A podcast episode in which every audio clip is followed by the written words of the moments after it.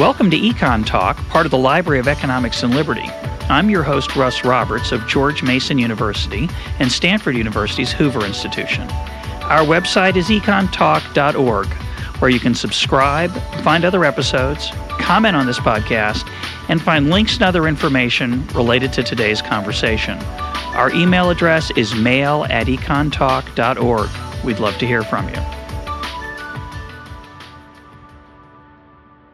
Today is April 19th, 2010, and my guest is Paul Romer of Stanford University. Paul, welcome back to Econ Talk. It's great to be back again, Russ. Paul, you're championing a whole new way of economic development called charter cities. Tell us what charter cities are and uh, why they might make the world a better place. Well, let me start with the practical and then give you the more abstract academic. The practical suggestion is that we could identify unoccupied pieces of land somewhere on Earth that are good locations for building a city of 5, 10, maybe 20 million people. We could establish a system of rules that would apply in this new city, and then people would have the choice about whether to opt in to uh, live under those, those rules. So it's unoccupied land and a charter which specifies a rule and a choice for residents, investors, employers uh, to come in or, or not. In practice, that's what it would mean, and it would take some governments to come together and establish what piece of land, how do we set up a legal governance structure that would actually enforce credibly out into the future the rules specified into the in, in the charter. Now, what, what's the larger academic um, motivation here. There's a very broad recognition amongst people who are thinking about development that the bottleneck here is systems of rules that hold people back. Rules that could be different. We have demonstrated cases of better rules. And with these inefficient rules, people are very far away from the efficiency frontier. That if we shifted to better rules, everybody could be better off. People living in poor countries could be better off. People living in the rest of the world could be better off. So I think it's an urgent priority for us as economists to understand the dynamics of rules. What we used to call institutions, but I think institutions is too vague a term. It's really just the rules that govern how we interact with each other. We need to understand the dynamics of rules. We need to understand how people can move from inefficient rules to more efficient rules, and one should think of a charter city as a practical proposal for speeding up the rate of improvement in the rules that people live under. Okay, well, let's start with the academic understanding about better rules being understood versus worse rules. First, give us some examples of what those might be, and then answer the obvious question: is of well, if there's such good rules, why aren't there more of them? Um, let's take Haiti, for example, which has been on everyone's minds recently. Paul Collier wrote a report for the UN just before the earthquake, and it's fairly specific about the kinds of rules that, that hold Haiti back. For one thing, it was against the law in Haiti for a private firm to produce power for sale to others. Uh, it was also the case that even if they had, had gotten rid of that law, and said, okay, we'll let private providers come in and uh, provide power, there was also a pretty significant risk that if someone came in and built a major power plant to sell power at lower cost than electricity currently uh, used to cost in Haiti, there's a, there's a pretty good chance that the rules there in Haiti could lead to expropriation of the returns of the firm that invests in that power plant. Or conversely, there's a chance that the firm might come in in a competitive bid saying, oh, we'll provide electricity at, at low cost, and then ex post use its monopoly power to uh, to hold up uh, the residents of, of Haiti. So, what's missing in Haiti right now are rules that would allow the kind of win-win deal that would let Haitians get access to much cheaper electricity than they can get right now, and would let foreign investors come in and earn a return on, on investment like one that provides electricity for them. Well, we have a lot of bad rules in the United States. So, you know, people might disagree about which are the bad ones, but we have some bad ones. So why is the United States? What makes the United States different from Haiti? In the United States, there's political forces that keep the price of sugar high, that keep the artificially make low skill labor expensive, that give the government a monopoly over schools in much of the country. We can again, not everybody's going to agree on which are the bad rules. Someone with a different philosophical outlook might pick a different set, but everybody agrees that the U.S. could be much better we might be wrong about that, but we all think we have some idea of how to move in the right direction. And now you're saying, well, we know how to make Haiti move in the right direction, but but they can't get there from here, but we can sometimes. So what's the difference in the underlying political structure, presumably, that keeps us on a better path than Haiti? Yeah. Well, first, um, you, you, have to keep uh, the magnitudes in mind here, and and specifics help clarify facts on the ground help clarify. So the fact that electricity costs Haitians two to three times as much as it costs us, that's telling you something about worse rules in Haiti than in the United States. Well, sugar costs another, about another example would be if you take a Haitian worker yeah. and move her from Haitian Haiti to the United States, her wages go up by a factor of you know five or ten almost almost immediately. So there's something about the environment in which that Haitian can work in the United States. That's partly she can get access to cheap power, but also reasonable road access, uh, other firms to trade with, reasonable export opportunities. The rules in the United States are dramatically better than the rules in, in Haiti. And if, if those don't persuade you that they're dramatically better, just think about the probability that uh, a child is going to get kidnapped and, and held for ransom. Uh, in Haiti, they couldn't prevent that kind of kidnapping from, from taking place. In the United States, for the most part, we, we do that quite well. So the, the magnitude of the difference in the quality of the rules in Haiti compared to the United States is huge.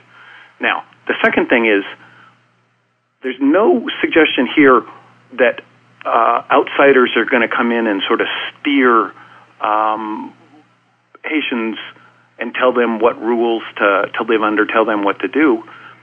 The only suggestion here is to give Haitians a choice. Right now, almost none of them can move to the United States and live and work under the better rules that operate here. But we could create some other places with different rules and then let the Haitians choose. And if the rules were better in the kind of the obvious ways I was just describing, uh, you let the market operate, you let providers of utilities and basic services operate. You have basic sanitation. You have basic security protections against crime. The evidence is very clear that, that millions of Haitians would, would want to go there.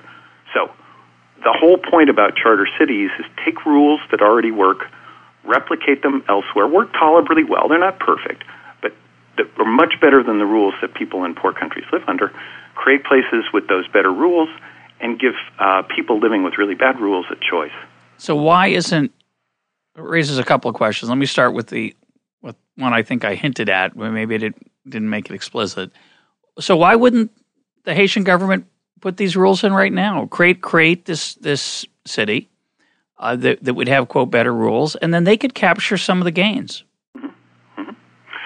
That's exactly the question that we need to be thinking about, and it it it's a question which I think is a very deep and difficult question. And we as economists have not paid enough attention to it. For example, we haven't thought hard enough about what motivates voters when they vote in an election, express preferences about uh, changing rules.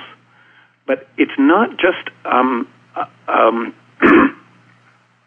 a question about, about Haiti transpose it to the United States and think about a move from our existing traffic systems to ones that have uh, congestion pricing. So we charge cars for uh, the, uh, the, the the times when they use roads when road capacity is scarce. We could move to that kind of rule. We could redistribute the benefits that would come from that to even people who use public transport who who time shift when they when they drive. Um, right now, the evidence suggests that it's very hard to persuade people in the United States to move from an existing equilibrium to something uh, that could clearly be, be more efficient. if that example doesn't grab you, it, another it, another reason, obvious another obvious one is the um, the fisheries all around the world, where we know how to make everybody better, better off by stop by stopping the overfishing with different kinds of rules, but we can't get the people involved to agree to the rule change. So it's a very big puzzle, but it's one that we haven't paid enough attention to, and charter cities, I hope, will force people to think about why it's a better way to change rules than, say, something like our usual political processes. Well, I don't think that's the best example, either one of those, because I think in the back of many economists' minds, and I don't think it's in the back of yours, Paul, but you can correct me if I'm wrong, is some concept of um, costless redistribution to take care of the people who have vested interests in the status quo. And I think it's extremely difficult to do in the case of congestion pricing. And I suspect that most of the benefits from congestion pricing would be captured by rent seekers who would get the expansion of funds. But let's put that to the side. I, I thought. Yeah, well, just, just on that one, uh, you, you and I have actually talked about this one before. If you look at how Stockholm used the funds associated with their congestion charges to supply more, uh, more public transit, you can actually see that there are ways to make this a real move to the Pareto frontier, that everybody can be better off. But not um, the people who drive a lot and who have to pay higher taxes. It's oh, hard. Sure. Oh, hard. sure. Because they, could, they, they drive uh, at, with less congestion. Uh, well, and, and they've got the option of, of taking uh, lower cost public transit that they didn't have before. I, I disagree, but let's put that to the side. I, I so think that I think that's that one. But if that one doesn't grab you, just think about the fisheries example. Well, it's the same the, problem. We've well, got a, you know the the people who do the fishing typically get allocated the tradable quotas when. Um, uh, when when you move to a system of, of tradable uh, quotas, but you have to distribute them disproportionately to the, uh, or excuse me, proportionately to the stake they have in the current system, yeah. and that's very hard to do. It's not so easy. Yeah. No, I mean, well, anyway, let's I, put I that think, to the side. I think, I think I think you're kind of finding the traditional economic argument about interests and opposition, and I think missing the deeper point, which is that there's something else going on here about how people um, decide what kinds of rules they want to live under. Oh, I agree. This is, this is tied up with notions about right and wrong. People have notions about what's the right way to do things, independent of the instrumental value of those rules. We need to understand that dynamic of right and wrong and understand why it can get in the way of a move to a much more efficient uh, equilibrium. Well, I, I, couldn't agree more, but, but I, I thought you were going to talk about uh, credibility and, and keeping promises in a non democratic system. And I think, I assume that's as big a problem as the ones we're talking about. So, credibility is another very important problem. Um, but let, us let's, let's come back to that in, in a moment and just focus on this issue of the, the, the reason I like rules as a way to describe what's going on instead of institutions is you, it helps you start to break things down you can look at very specific rules. And as soon as you do that, you see that there are some rules which are formal rules enforced by courts and police officers. And there are other rules that are part of people's norms. They are normative in the sense that it seems like the right thing to do, and it's also normal. Everybody else does this, so it's the right thing to do. And there's a lot of evidence now that people will individually seek to punish somebody who violates uh, a norm. So, without a formal system of enforcement, like the courts and the police, we establish certain kinds of uniform patterns of behavior based on norms. And again, use a sort of a trivial example from, from traffic. In New York City, the norm is that it's okay to jaywalk. If you can get across the street without getting yeah. hit by a car, that's an efficient thing to do. That's right. In Zurich, the norm is that it's wrong to jaywalk, and people will scold you if you uh, try and cross the street, even when there's no traffic, uh, if you're crossing against the light. So we've got two different equilibria, both enforced primarily by norms about what people think is right. And then we have to ask ourselves what can change a group of people from a New York norm to a Zurich norm, or, or vice versa? And how do we make that kind of transition when we're dealing with a much more important issue like let's allow for private provision of utility services instead of let's uh, uh, let's make sure that all utilities are provided by the government. And and that is the piece that I think economists haven't grappled with is the role of norms about right and wrong as they play out in the political process. Well, one economist who grappled with it a little bit and sometimes a lot was uh, Hayek. And Hayek understood, as you're talking, uh, the point you're making, which I think is extremely important, which is that there are lots of laws that are not legislated, but that emerge from social interactions and competition among other other rules, and and they become part of our lives when we don't think about them. And I think understanding that and understanding the contribution they make to our everyday lives is spectacularly uh, important. To tell a, a, very quick story, I think I've told before. A friend of mine who knew someone who had made reservations uh, for a conference to be held in Russia shortly after the end of the Soviet Union. And after, uh, as the conference approached, the hotel contacted the, the friend and said, I've got bad news. I can only give you half as many rooms as, as I'd promised. And the friend said, what do you mean? We had a contract. And the entrepreneur, the hotel owner said, Well, sue me. I got a better offer and I don't feel like keeping my contract. And that kind of thing, it has happened in America, but it's not very common. For one reason is it's easier to sue people here for better or for worse, but that's not the main reason it doesn't happen very often. I think. I think the main reason it doesn't happen very often is that somebody who does that feels pretty lousy about themselves. And our culture punishes people both through reputational issues and through conscience and all kinds of informal mechanisms to make that an unattractive outcome, even though in the short run it's in your interest to break the deal that you made. And so that's an advantage we have that isn't quantified. It's not a tech in a textbook. It's a cultural norm that, that is in the United States. It's extremely uh, helpful to have. So, so here's my question about charter cities. If we impose, I don't, that's not the wrong word. If we establish an option for people in a very poor country to live under a different set of rules. Is it really imaginable that we could design the, that anyone could design those rules from the outside? And I don't mean from the outside literally. I don't mean that it's a foreign entity or anything. Could anyone internally design those rules and create what we would call a city? A city is, you know, as Jane Jacobs has written about eloquently, and she's got a very Hayekian bent. A city's effectiveness, what makes a city pleasant to live, isn't really usually anything to do with good uh, urban planning. It comes from all kinds of intangible things that are hard to point to that make a city civilized, that emerge, that aren't designed. And a charter city, almost by definition, at least to some extent, is designed. So, tell me how you think that might that problem might get solved, uh, or or might be uh, less worrisome than it appears. Yeah. So, so let me let me get play to the back to your question because I'm going I'm basically going to dispute the the presumption in uh, in the, the question. So let me play it back to you in a different context. Okay. There's no nation and no economy in the United States. Some people want to come over and start uh, a new nation here. It can't possibly con- succeed because if you're designing new rules in the United States, that means the economy is going to be organized according to central planning. Okay? Yep. Now, now you, you see the flaw in the yeah, logic. I do. There? Okay. It, it, when, when, for example, because this is a real case, William Penn set a charter for Pennsylvania and said this is going to be a place where you can have guaranteed freedom of religion. And then that attracted a bunch of people who believed in freedom of religion.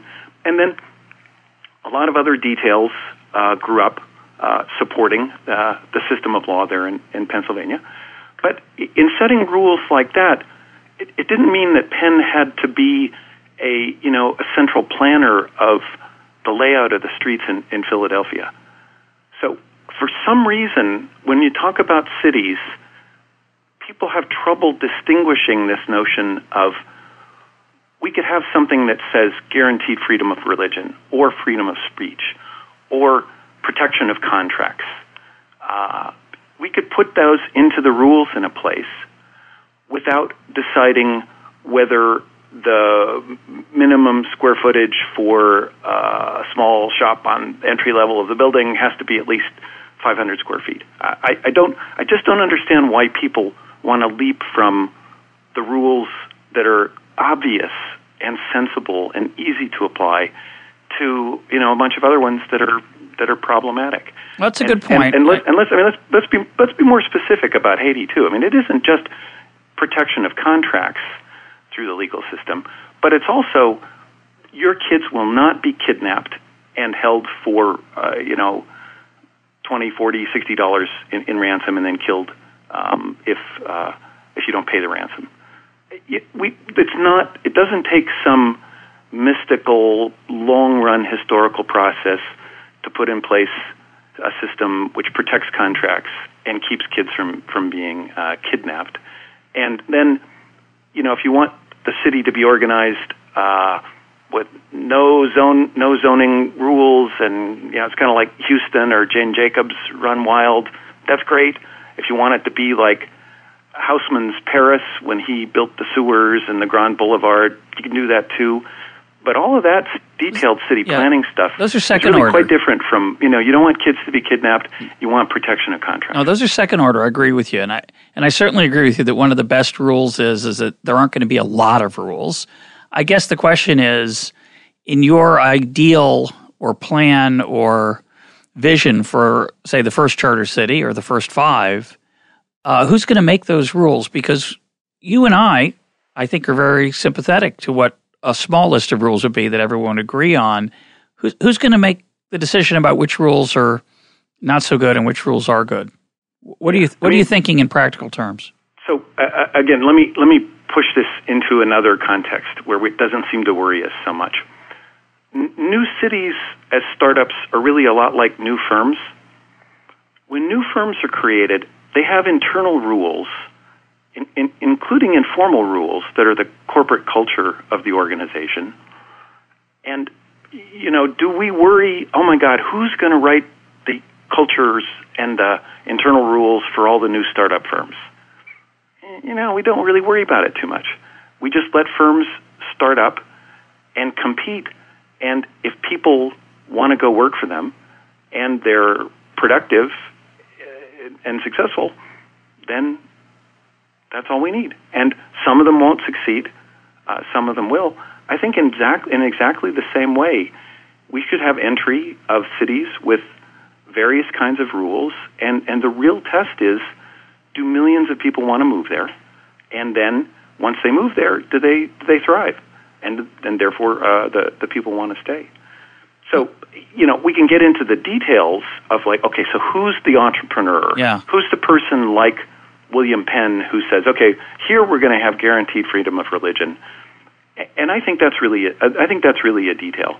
You know we can we can talk about that if you want, but the the more important point is to unleash the same kind of dynamic of choice and competition about sets of rules that we have, uh, you know, about say city level governance rules that we have in say the the rules for, um, you know, how you how you run a corporation. Well, I don't have any doubt that we don't have to worry about those things. You know, whether there's going to be casual Friday or whether people are going to be paid in kind versus cash for various benefits, et cetera, et cetera. The market, yeah, there's competition. But in, I think we have to get to some of the nuts and bolts because I don't understand them. So help help me understand how Yeah. uh, we would get the first one. Talk, talk about a, a generic first charter city, how it might emerge, and what its uh, functioning would, would be like.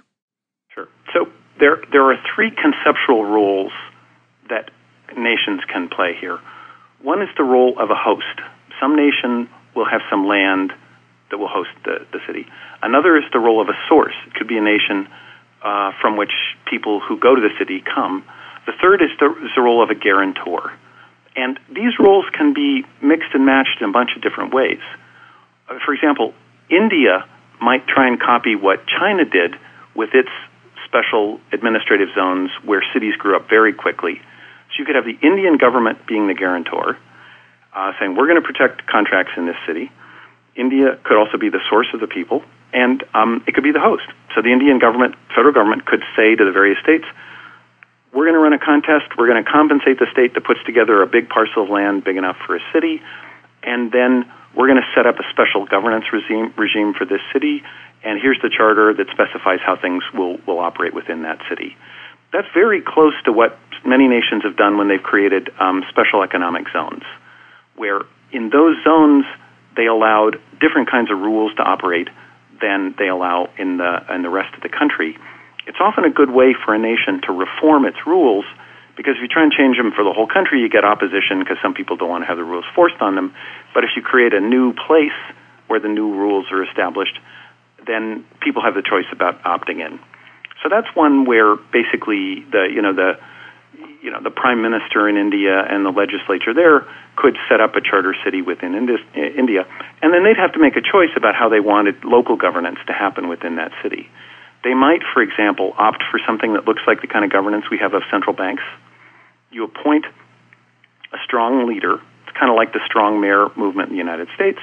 You have clear accountability and a clear mandate for that leader, what that leader is supposed to do, and then uh, that person gets uh, reappointed uh, periodically by uh, by somebody in the in the center. So you know that's one model. You could have a different model where um, there's competition within the city in some political process to elect the head of the central bank and or you know the, the analog of the central bank, the executive leader, and you could compare. You could run cities both ways and see which one uh, turns out better. Now, a more a more interesting case would be to take a case like like Haiti right now. Um, imagine that um, Brazil was the host.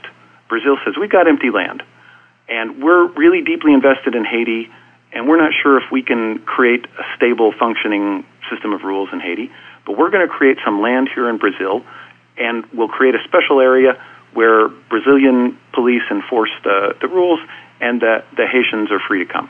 So Brazil could be the host and the guarantor, and uh, source countries could be Haiti and then other other places from the Caribbean. Um, in the case of Brazil, they would take the initiative in saying, okay, here's the charter that would operate here, and here's how we're going to administer it, and then say to the Haitians, look, you've got an option to come here if if if you like. Uh, the United States could do the could do the same thing. To, to be provocative, I, I've tried to get people to think about, well, the United States could even do this in Guantanamo Bay if you want. We've got a piece of land, yep. pretty you know pretty reasonable size, hardly anybody uh, living there. We could set up a, set up a special structure there, specify how it's going to be governed, and then give give Haitians the choice.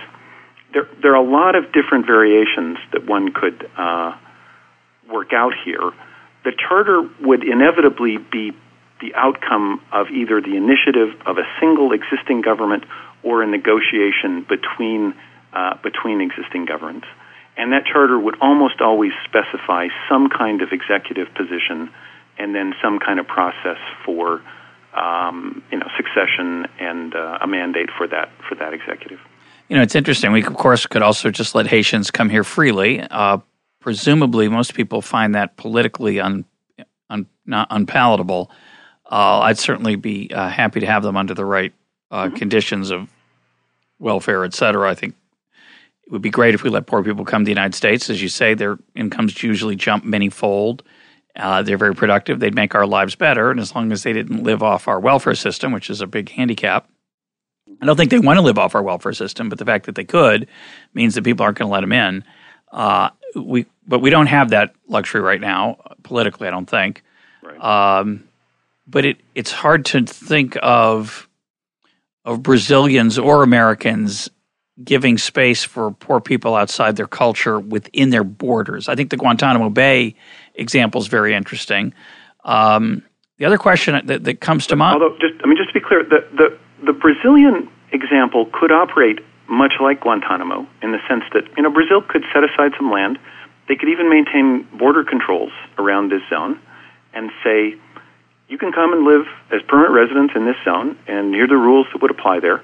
This doesn't give you the right to be a resident of Brazil or to get access to all the laws that, are, that, that apply to residents of Brazil, but you can come reside in this in this special zone, and it's conceivable that the ability to, to customize the rules in a case like this would make it possible for us to do what, as you point out, it's impossible for us to do at the moment, which is to be more uh, to be more open, to give more people access to rules that we've already got up and running that, that work pretty well.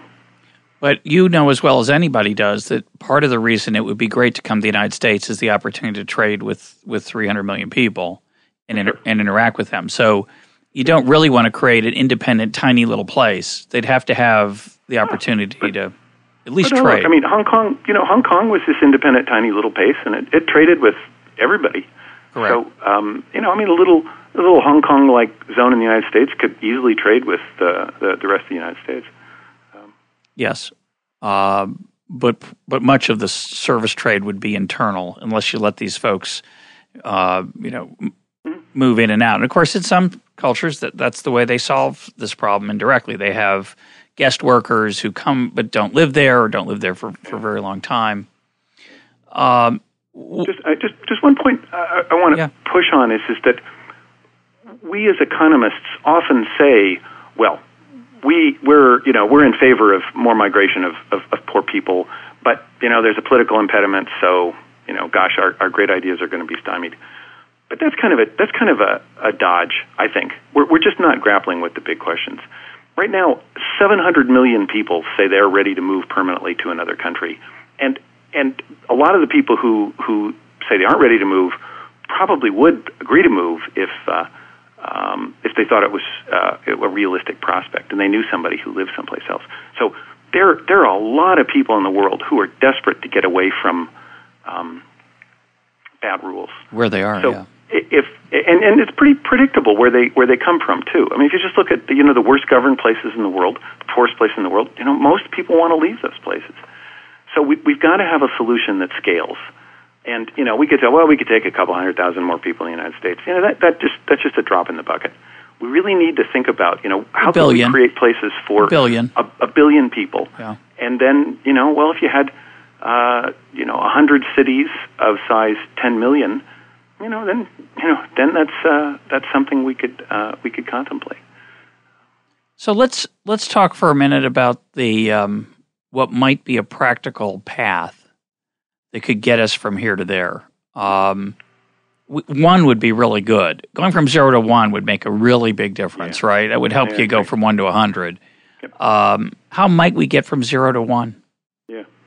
Well, I, first let me let me argue that that Hong Kong was was in a sense number one, but it was done incorrectly in the sense that the deal between China and Britain was one that was forced on China. China did not voluntarily agree to the to the deal with Britain. People in China now will say that it turned out so well for China, they'd do it over again if they could. But at least in the beginning, it was it was forced. But Hong Kong is at least an illustration that this that this can happen. It has happened historically. Philadelphia or Pennsylvania is another illustration, but you know that's even more remote historically. To do one today, what you need is a leader of a country with a lot of land and not that many people who sees the importance of providing manufacturing and service sector jobs and therefore sees the importance of having a city and can tell that just with his own uh, residents, he's unlikely to get to a city of sufficient size to make it an attractive, you know, hub city for the world. Um, there's a, you know, there's a set of conversations I have which are going to be relatively public um, the next the next few months with the previous president of Madagascar, who said that this would be a great idea for, for, for Madagascar. That if they if there's a special zone in the southwest uh, part of, of Madagascar where almost nobody lives, that the Malgache could move and live there and work in areas like garment assembly. Uh, that people from uh, throughout uh, the sub-Saharan Africa could also move there. You could get to a population of 10 million people, have it be a, sub, a hub, which is kind of a major connecting point between Asia and uh, and Africa. And um, if he had a partner who joined in this city uh, with him, he could solve this problem of commitment, long-term commitment to investors in, in infrastructure, because he knew that there was a risk of political unrest in the future and that investors wouldn't come in if the only guarantee of their investments was by uh, the president of Madagascar. So how would how would the partnership was, work? He was pretty. He was very open to this, and and we talked about um, partner countries that he would be comfortable working with. And uh, the kind of structure one could imagine is, is something like uh, a treaty which would assign administrative rights over a piece of land for, uh, for some period of time to either another nation or some consortium of, of nations, uh, of which you know the, the host country, like Madagascar, could, could be a member of that, that consortium. And um, that treaty would assign administrative rights, and then the administrative rights would be, uh, meaning the legal system and uh, the uh, regulatory enforcement, would be provided by this uh, by this other entity. And then, depending on how the the charter specifying all this is set up, it could be that the city eventually returns to governance under you know under Madagascar, but then you have to plan ahead about well, what about all these people who've been permanent residents in this city but aren't yet you know, citizens of Madagascar? Do they become citizens? Or it could be there's some vote or some decision in the future about unification, or it could be that it continues indefinitely um, independently. But this was something that he was eager to pursue, and uh, I was starting conversations with other um, European nations who could play the role of the guarantor. And then there was a coup in Madagascar, and he got thrown out. So that one's not going to go forward. But there are other countries like that uh, where the leaders see the same potential for really jumpstarting growth through rapid urbanization. And I think that's the path where we'll get the first one. Let, us step outside the developed world for a second. Let's talk about, um, I mean, the developing world, and let's talk about the United States for a minute. Yeah. Um, a lot of states with some serious budget problems. Um, have you thought at all about, say, California starting a charter city, or uh, you know, there's a, a, movement, the Free State movement, the idea that a bunch of folks with who want free market rules would move to a particular state. Uh, New Hampshire has been suggested uh, where they could use political influence to change the rules in those states. The United States is r- rather inflexible, I would say, and, and, we don't see that kind of experimentation. Uh, a lot of people have said we, we do see the kind of experiments in, say, healthcare that would, should give us information about what works and doesn't work. But it, there isn't that much experimentation in, in, the United States. Any thoughts on that? Yeah. Um, well, the first point is that as, as unhappy as we are with them, the rules in the United States are still just dramatically better than most places on earth. And so the United States is still the place that most of those people who are willing to move permanently want, want to come. So to me, it seems a less urgent problem to address the the weaknesses of our existing rules, to find a, a dynamic which would improve our existing rules. It's a less pressing issue than to address the, the comparable problem in sub-Saharan Africa or you know Haiti or uh, you know uh, Southeast Asia. Um, that's the first point. The, the second point is that from a purely practical matter, we've had pretty free entry into the city building business here in the United States. It's pretty open, free equilibrium with movement between cities. So we're not scarce. Cities are not scarce in the United States. So building a brand new city probably doesn't create that much additional value.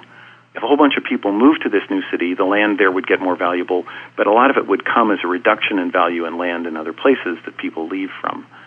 So the total gains to society from creating entirely new cities in the United States are, you know, probably not that large. Whereas in the developing world, the gains are just enormous, and those gains can be used to finance things like the infrastructure that you need in these these new cities. So it's much easier to pull off this huge Im- movement towards the efficiency frontier in the rest of the world. So those are the two reasons why I personally am not as interested in trying to use the charter city as a way to improve the dynamics of rule setting here in the United States. All of that said, I, I think it's still worth asking these questions about how do we change our rules?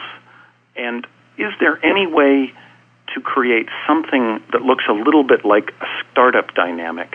In, in a way, you know, the United States right now is a little bit like um, Sears Roebuck before, you know, when discount retailing was coming in and you know, or, or, or maybe IBM when the PC revolution was coming. It's kind of like, oh man, we got to change our rules. We got to get up to speed. You know, the world's changing. We got to fix our rules.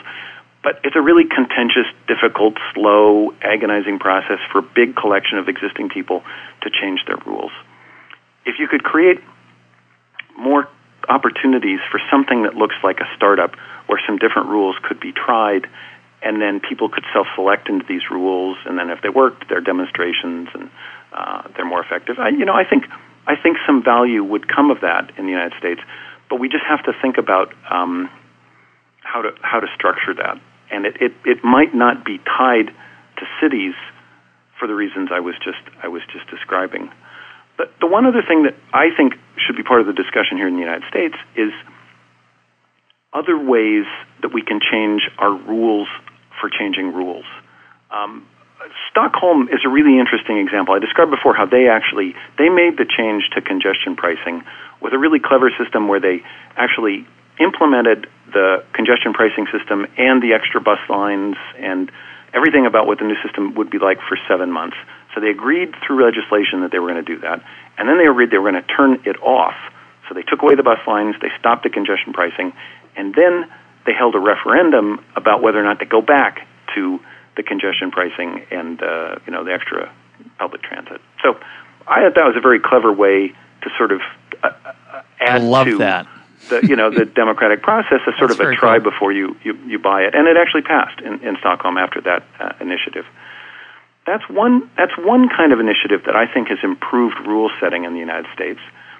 The other one that I think has been successful has been to give legislatures more of an up-down vote on a matter and less ability to um, to pork yeah. barrel and yeah. log roll and uh, you know, negotiate over the self-interest of the particular uh, legislator.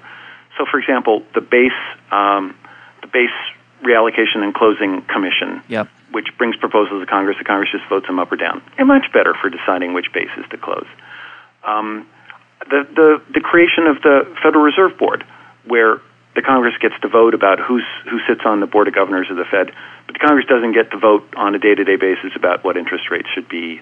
Um, the Fed has has worked uh, better as well. Um, cities are also moving towards more of this strong accountable mayor system and away from a whole bunch of different elected bodies where you know every elected player can get his or her mitts on some piece of pork and trade it for some other piece of pork and some move up the system. So, so I think there's there's changes in the structure of democratic uh, uh, decision making that could um, move us towards more, uh, you know, more sensible rule setting than uh, some of the systems we've got right now. But the fact is, is that the United States was established in a way, for better for worse, and people can disagree about this, but it is, I think, undeniable that we have a lot of inertia in our system.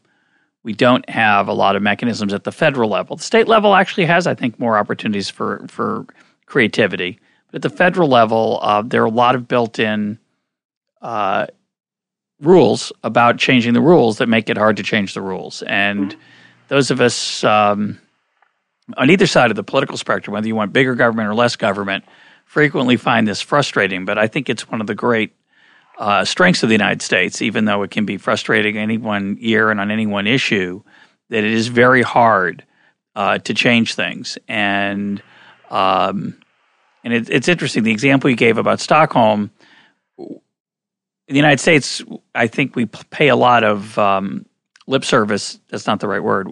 We have a lot of uh, mythology around majority rule, but we also have a lot of respect for the minority. So large changes are tend, I think, not to be effectively majority rule decisions in the United States, and that for whatever reason, uh, that has worked out pretty well. Uh, but it's an interest, you know, for a smaller, more cohesive, more homogeneous society like Sweden, that might be a more effective method.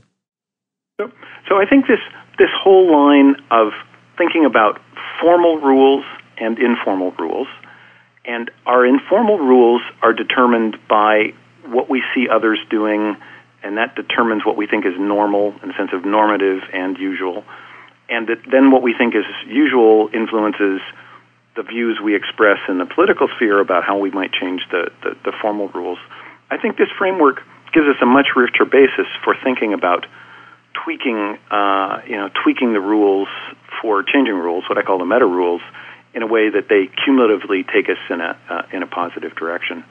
So it's a more subtle question in the United States, but in the developing world, I just unambiguously the single most effective thing we could do is give more poor people the chance to move permanently with their families to uh, other systems of rules that they choose as being better than the ones that they, they currently live with.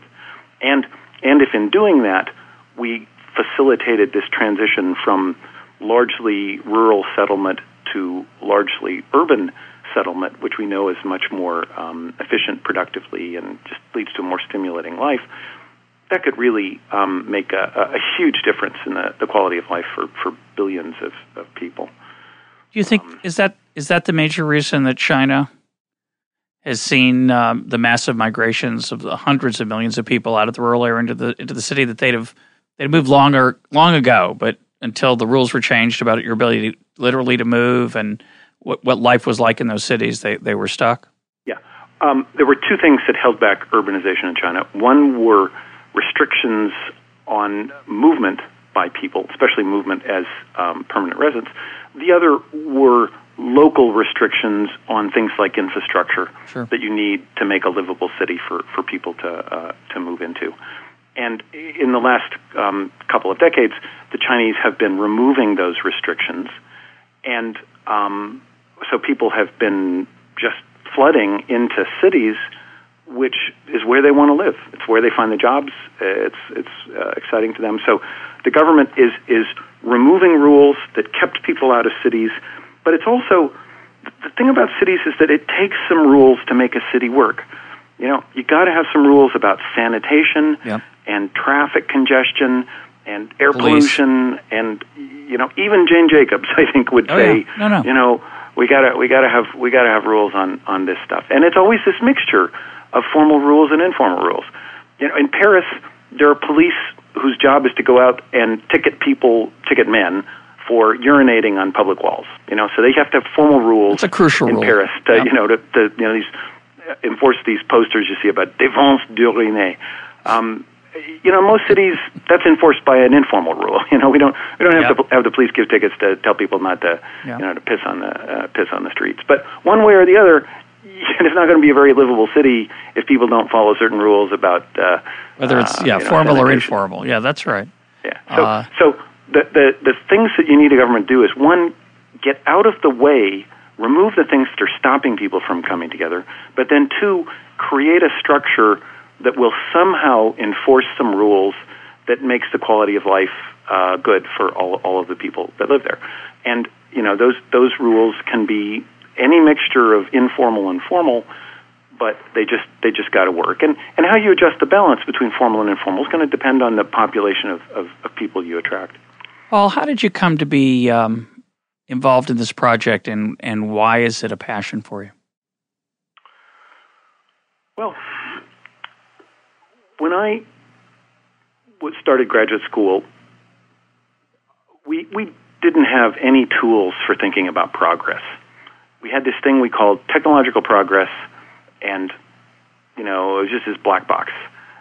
And I thought progress is the most interesting thing in history, just explaining how it happened, and then maybe bringing it to more people. You know, being able to uh, speed up progress. Uh, you know, we need to understand that process.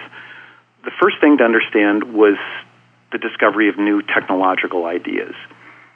What, is it, what does it mean to have an idea that people can share instead of a physical object? What are the economic consequences of that? They're actually quite profound when you can share concepts. It, it, things like it's very valuable to trade with a lot of people, but it's also very valuable to live right next door to a lot of people. Yeah. So urbanization and globalization are both signs of the power of sharing ideas with, with other people and why being around other people is actually a good thing, not a, not a bad thing. So I worked for, uh, you know, a dozen years on the economics of technological ideas.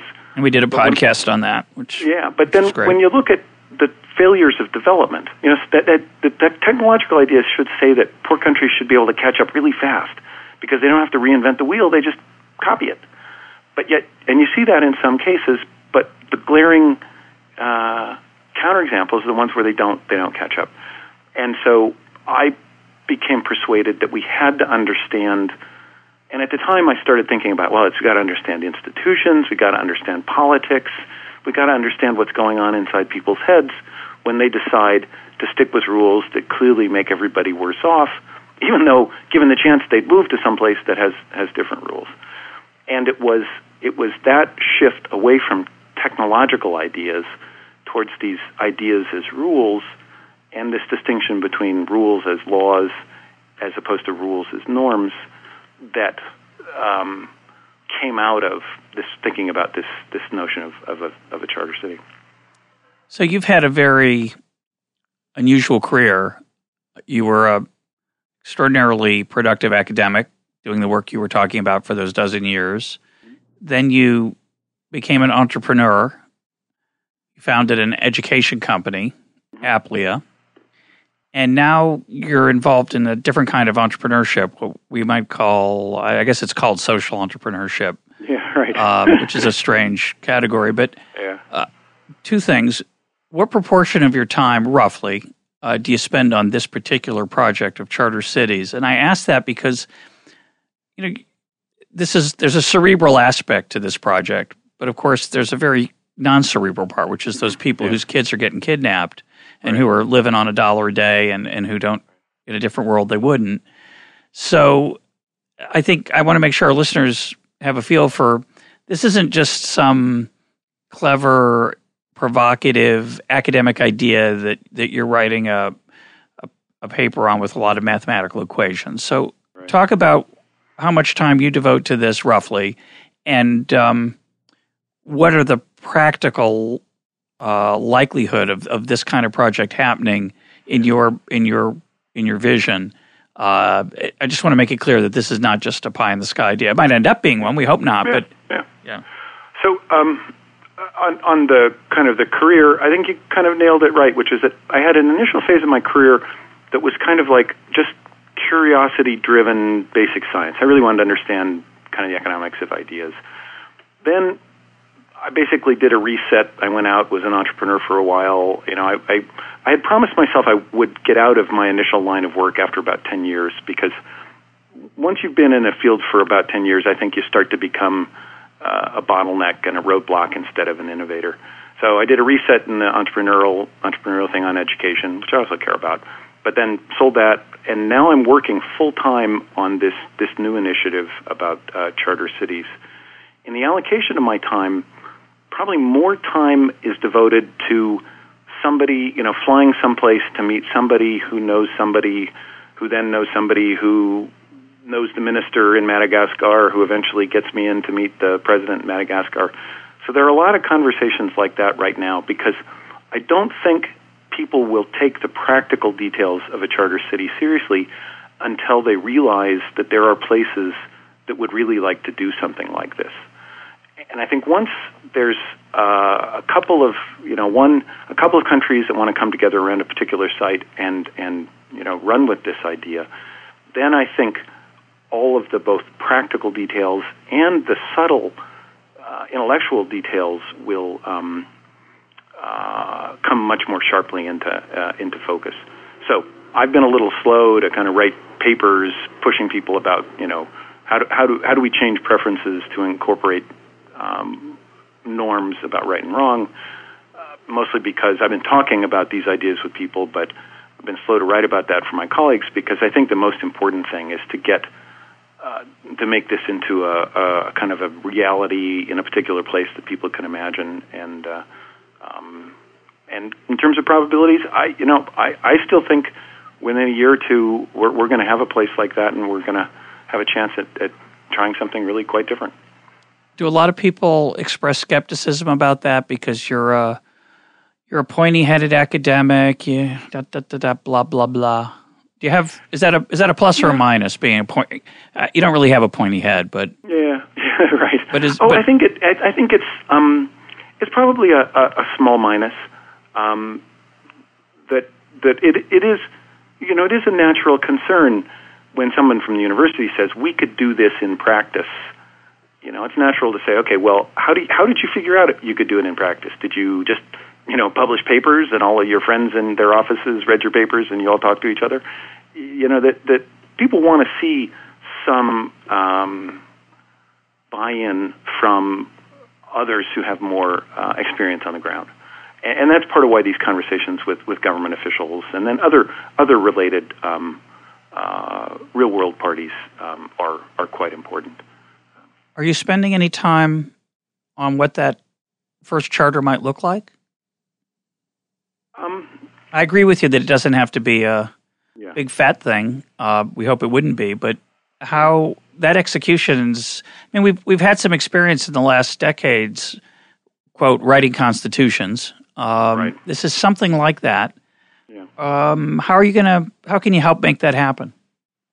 Yeah, I, I think uh, one of the things to be clear here is is that if if this process succeeds, I have a, I have a nonprofit called Charter Cities. If this if this succeeds, Charter Cities could be a think tank that supports nations, but the nations have to be the key actors here. You know, I'm not going to design a charter. I'm not going to run a city. I mean, I have no authority, no basis for doing that.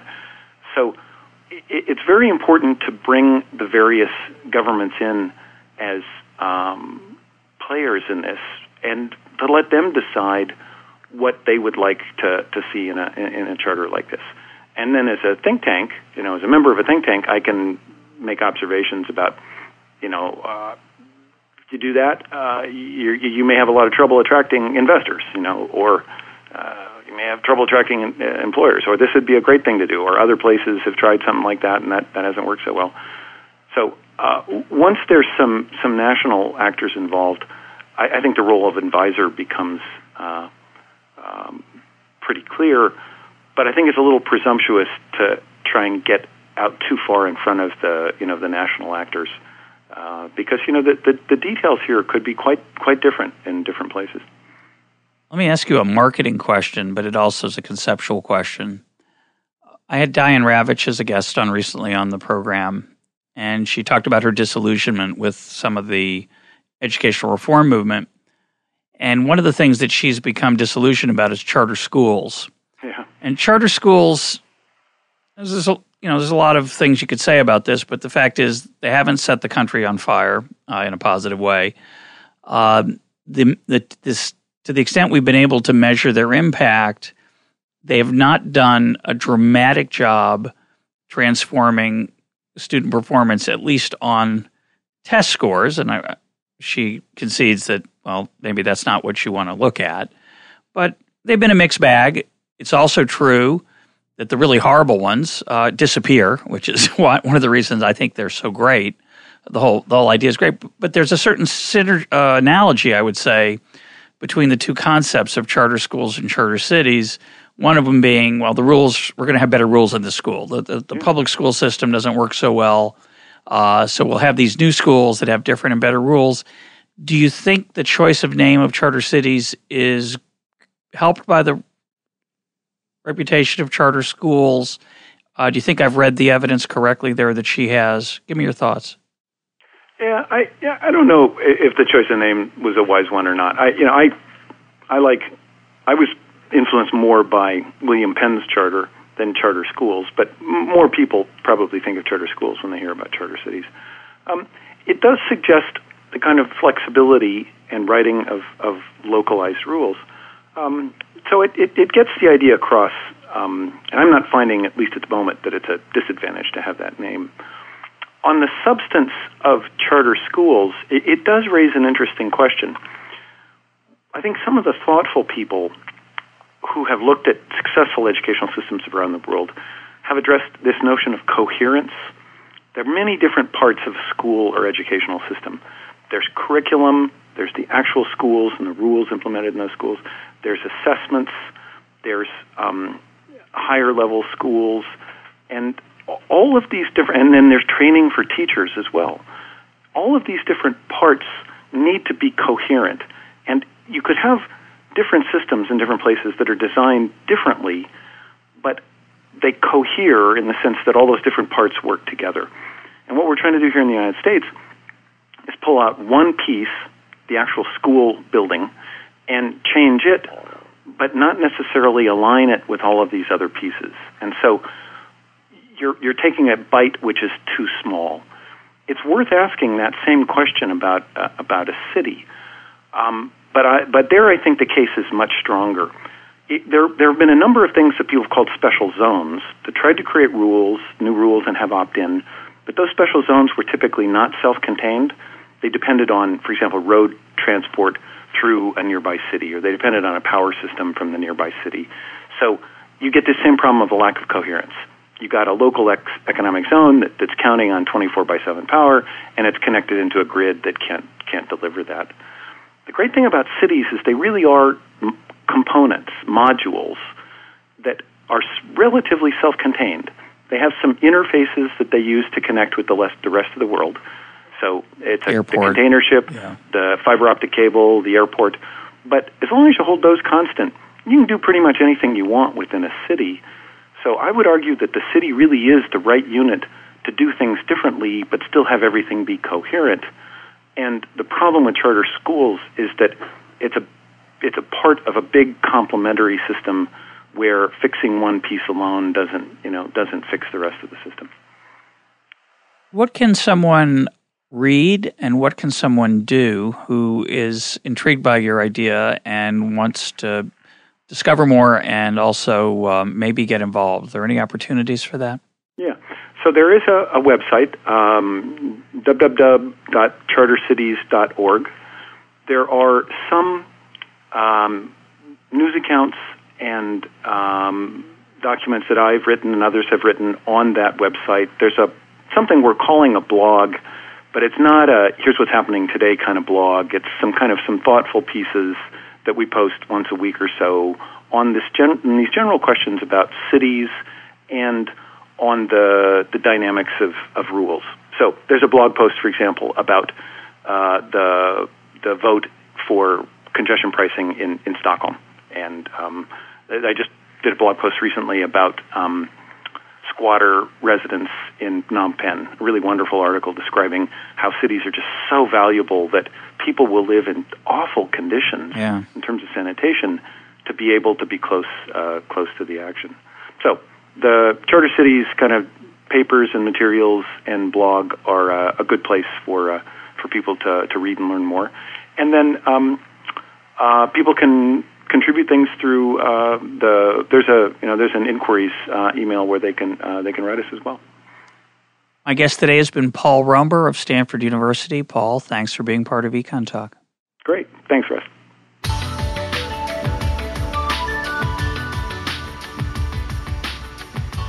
This is Econ Talk, part of the Library of Economics and Liberty. For more Econ Talk, go to econtalk.org, where you can also comment on today's podcast and find links and readings related to today's conversation. The sound engineer for Econ Talk is Rich Goyette. I'm your host, Russ Roberts. Thanks for listening. Talk to you on Monday.